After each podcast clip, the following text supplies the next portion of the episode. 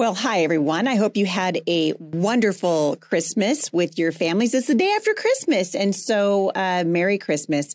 We've got still a couple of days left here in 2022. And I don't know about you guys, but I'm excited for 2023. Today, I'm going to answer some listener questions.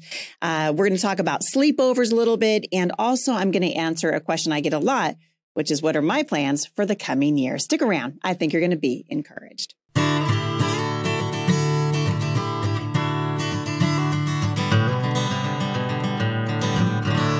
So, thank you guys for tuning in today. I'm so glad that you've joined me here in my little corner of the internet. We've got some new donors here to the Heidi St. John podcast. I don't often talk about the opportunity that you have to be a part of funding this podcast. And I wanted to say thank you to a couple of new donors. Lauren in Missouri, who wrote it and said, Thank you, Heidi. You and your team are beacons of light during this chaotic time. You've given me courage, encouragement, and perspective since I started listening to your podcast.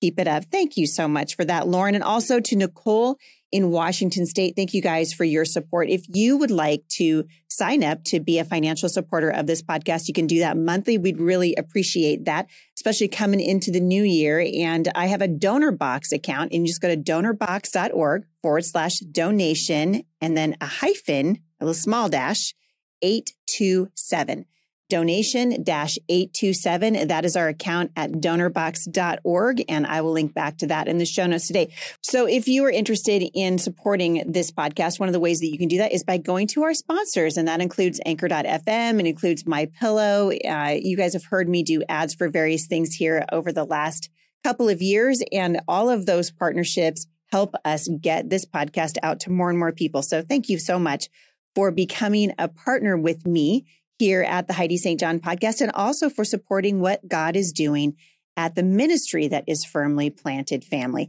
I've got a lot of questions to answer on this Monday after Christmas. And a couple of them, I mean, really, really great questions, you guys. I love that you're sending them in. You know how to get those to me. It's HeidiSt.John.com forward slash mailbox Monday. Turn those into us. And uh, we love to answer your questions here at the show. And there are no topics really that are off limits. And so we appreciate your thoughts. We'd love to hear your guest suggestions. I'll link back to how you can uh, suggest a guest for us here at the show. In the show notes today, again, you just go to HeidiSt.John.com and all that information is there, including how you can bring me to speak for your event in 2023. All right, the first question comes in from a listener in Indiana. And she says, Heidi, what do you think about accepting public funds for homeschooling? This is a relatively new thing in our neck of the woods, and it seems like it could be lucrative for the government while still helping homeschool families afford things like curriculum and private music lessons. We are considering becoming part of this publicly funded program that would put cash in our pockets to assist us with homeschooling. All right, so this is a great question, and I have addressed this many times at the show. For those of you who are not aware uh, of what this listener is talking about, there are many programs here in Washington State. They're called parent partnering programs. We see things like River HomeLink, uh, and these are all monies that the government has set aside allotted for homeschooling. And I put homeschooling in air quotes there because really, once you sign up for these government programs, you're no longer homeschooling you are doing a different form of education through the public school system. But I don't like that they have hijacked the terminology homeschooling. To me, homeschooling means that parents are in charge of their child's education.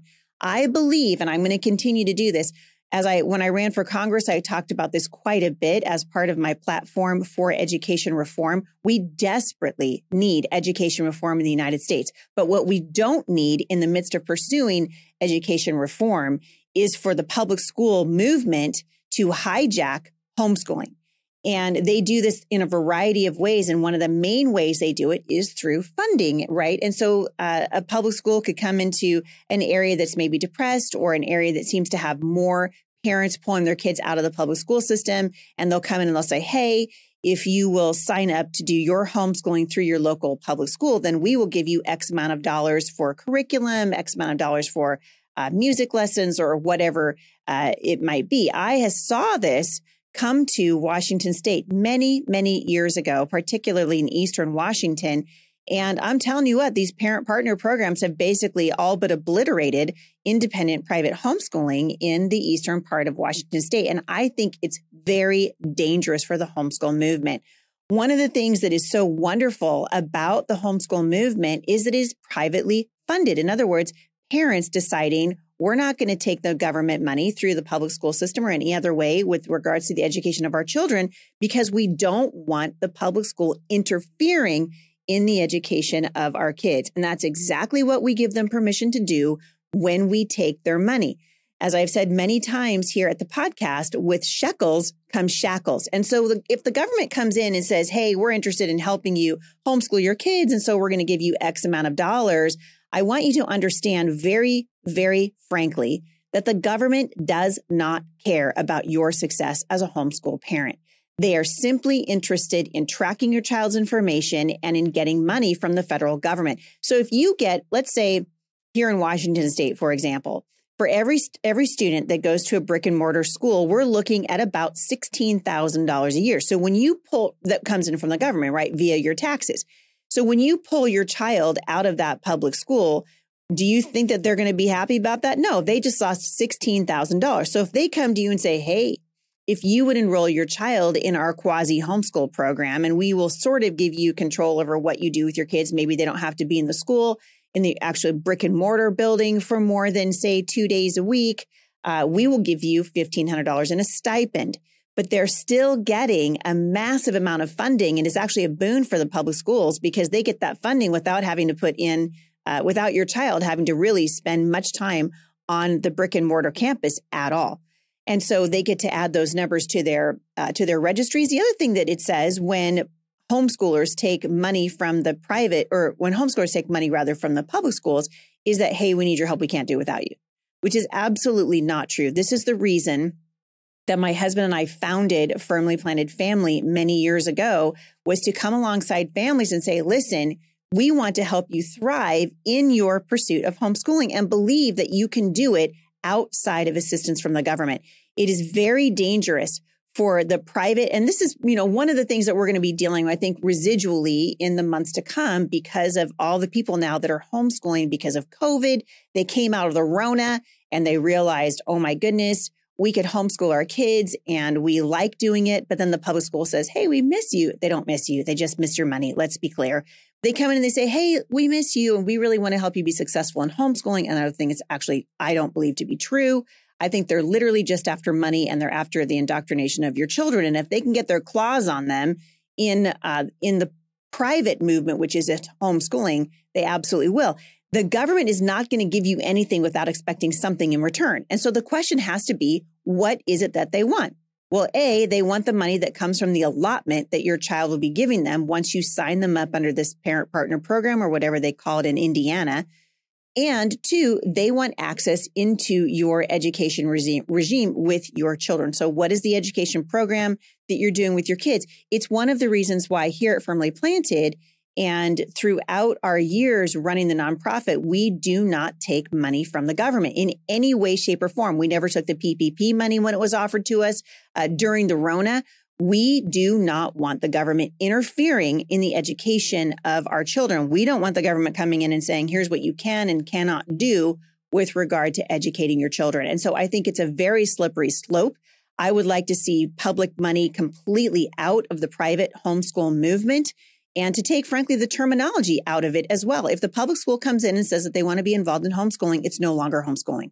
Homeschooling is independent. It is uh, done through with uh, in coordination with parents and whatever curriculum they choose and whatever tutors they decide to work with and however they decide to do it, it's 100% up to the parents and their student to determine the course of educating their children that they want to take. The other thing that I think is important to note is I believe in the uh, the idea that the money should follow the, the backpack. So you see all these money follow the backpack laws that are being introduced in various states. We're trying to get one passed here in Washington State there are lots and lots of parents who will never consider home education. They'll never consider taking their kids out of the public schools because, for well, for lots of different reasons. So if that's the case, then if a school is underperforming, a parent should be able to go to that public school and say, oh, hey, by the way, you guys are failing my kids, and I'm now going to withdraw my child and take them to a different public school, and the money should follow the, the child. I believe that that would be a pretty good incentive for whatever school that you know you just withdraw your child from to say, hey, that sixteen thousand dollars just went from the Battle Ground school district over to Ridgefield or wherever it was, and hopefully it starts to put some uh, pressure on these schools to actually do better. You guys know, and I've said this for goodness sake, I mean, probably thousands of times here at the podcast over the last eight or nine years. I do not believe that the public schools can be salvaged. I really don't. I think that we have seen now the this it's completely being demonstrated. And in fact, I'm going to uh, do a show on this probably in the next couple of days. But I have a friend who's working uh, uh, at a, a school district in Oregon, and I just got pictures of what their child is seeing every single day when they go to school in Portland, Oregon. You can go to classroom after classroom after classroom. They're talking about cultural appropriation. They're talking about trans lives matter. They're talking about pronouns. They're talking about uh, gender ideology. They're talking about things that are patently absurd. And they're gaslighting your children to make your children who believe that, you know, there is just, there is just male and female. Well, if you believe in male and female, then you're the one who's crazy. You're the one who needs uh, counseling. You're the one who needs to have your thought processes examined. None of these things are true. Our schools are failing our children.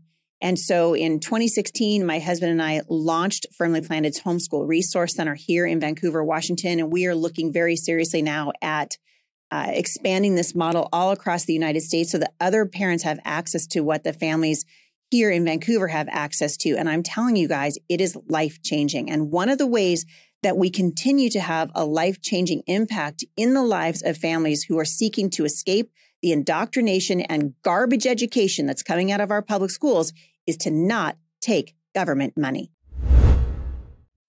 When you need mealtime inspiration, it's worth shopping Kroger, where you'll find over 30,000 mouthwatering choices that excite your inner foodie. And no matter what tasty choice you make, you'll enjoy our everyday low prices, plus extra ways to save, like digital coupons worth over $600 each week. You can also save up to $1 off per gallon at the pump with fuel points. More savings and more inspiring flavors make shopping Kroger worth it every time. Kroger, fresh for everyone. Fuel restrictions apply.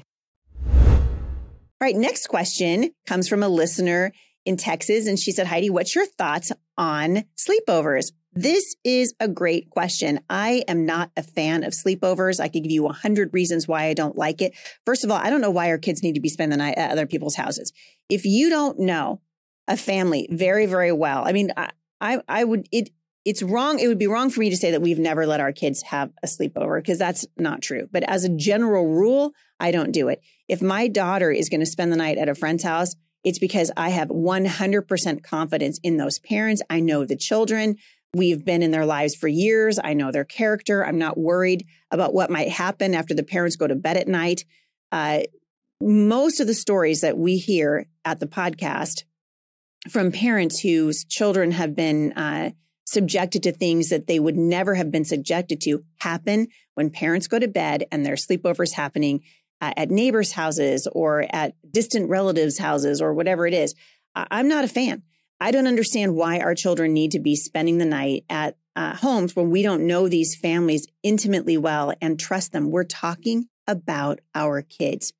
And you guys can call me crazy and you can say, well, you're, you're super, uh, you're, you're overprotective we care more about sheltering tomato plants in the United States than we do about sheltering children.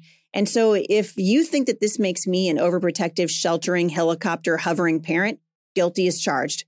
But I happen to have raised now uh, six of our seven children in an environment where we largely did not do sleepovers. And I'm telling you, they're not worse off for it. They're better off for it. Your children are precious. And if you don't know exactly what's happening at the homes where you're dropping your kids off and leaving them to spend the night, you shouldn't be leaving them there in the first place. And so I'm not a fan of sleepovers. Uh, I never have been, and I probably never will be. I think that they should be the exception and not the rule, and that parents should know very, very well who these families are and have uh, and have intimate knowledge of their character before you ever let a child spend the night at someone else's house.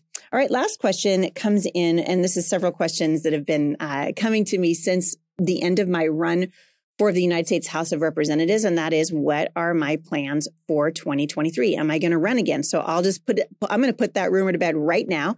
I am not going to run for office in 2023. Right now, we are focused, very focused, in fact, on expanding the Homeschool Resource Center and securing funding so that we can help parents open up these centers all across the United States. We have a brand new facility that we are trying to purchase here in Vancouver, Washington, that we're going to be raising money for. By the way, you guys can be part of helping us do that. Our goal is to own this building free and clear and be able to minister to even more children and their families than we do right now. And if you're interested in making a donation, this is a great time to do it. You can make a year in donation to Firmly Planted Family and let us know that you are that you want to help with uh, the the growth of Firmly Planted Family and the ministry that we have to uh, thousands of kids here in the Portland, Vancouver area who we literally are rescuing from the bankrupt, morally, spiritually, academically bankrupt public school system that our kids are going through right now. As the year comes to a close, I want to say thank you. And I mean it from the bottom of my heart. So many of you listening around the country supported my run for Congress in prayer. You supported it financially. And I believe, and I'll be talking about this more in the, in the days to come, but the system here in the United States, whereby we uh, we promote people to positions of leadership and to government is broken in many, many ways. I saw many things happen in Congressional District 3 that were both shocking and sadden, saddening to me. Uh, as a conservative woman, as someone who's committed to and have always been committed to the party that is the Republican Party, or what used to be the Republican Party. In recent years, we have seen that party hijacked by ideals that bear little to no resemblance to the conservatism that I grew up admiring and wanting to be a part of.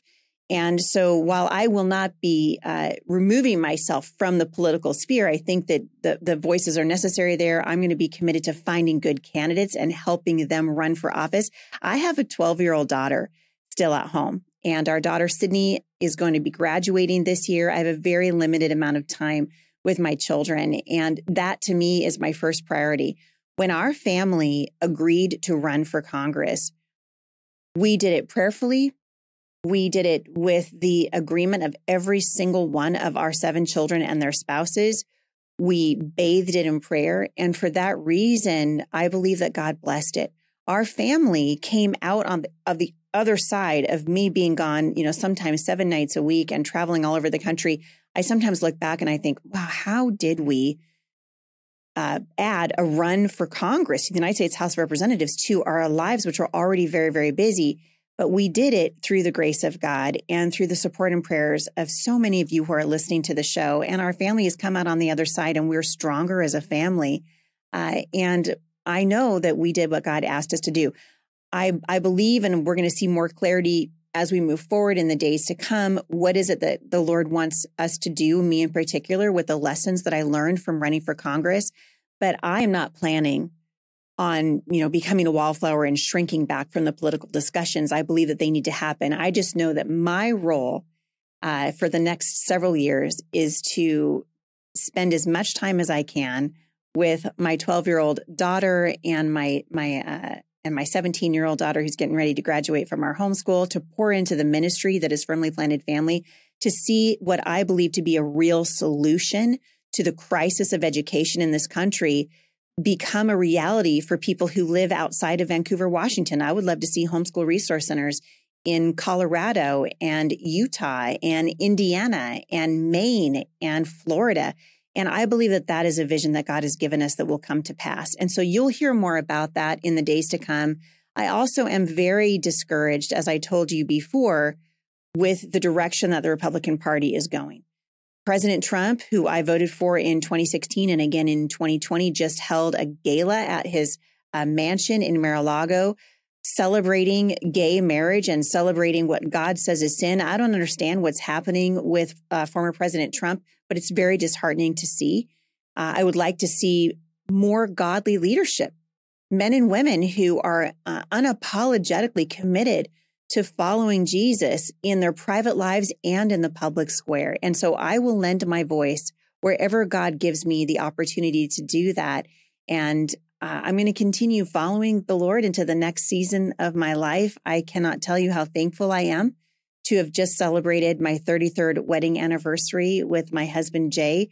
We've been raising children for the last 31 years, and God has uh, given us a, a, wonderful family. And uh, I plan to spend the next uh, several years focusing on uh, education and on nurturing my family. I have a new book coming out. So that book will release here in just a few months in 2023. It's called Mom Strong 365 Everyday Truths for Everyday Moms.